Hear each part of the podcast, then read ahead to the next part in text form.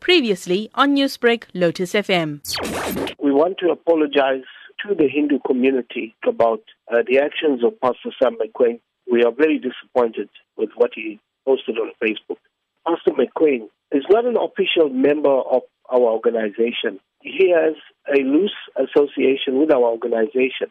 When we did the prayer rally in Phoenix and Chatsworth, we needed a youth pastor to come on board and just to, to pray for the youth in, in KZN. I would like to just appeal to the religious leaders, especially the Hindu religious leaders, that we please find it in our heart to forgive this young pastor. Uh, pastor McQueen needs to come in the forefront and he should apologize publicly to the Hindu community. But I would like to just say, as a member of the eThekwini community, as a religious leader, I would like to appeal to all our brothers and sisters from all religious faiths, and we find it in our heart to forgive one another and let's help each other.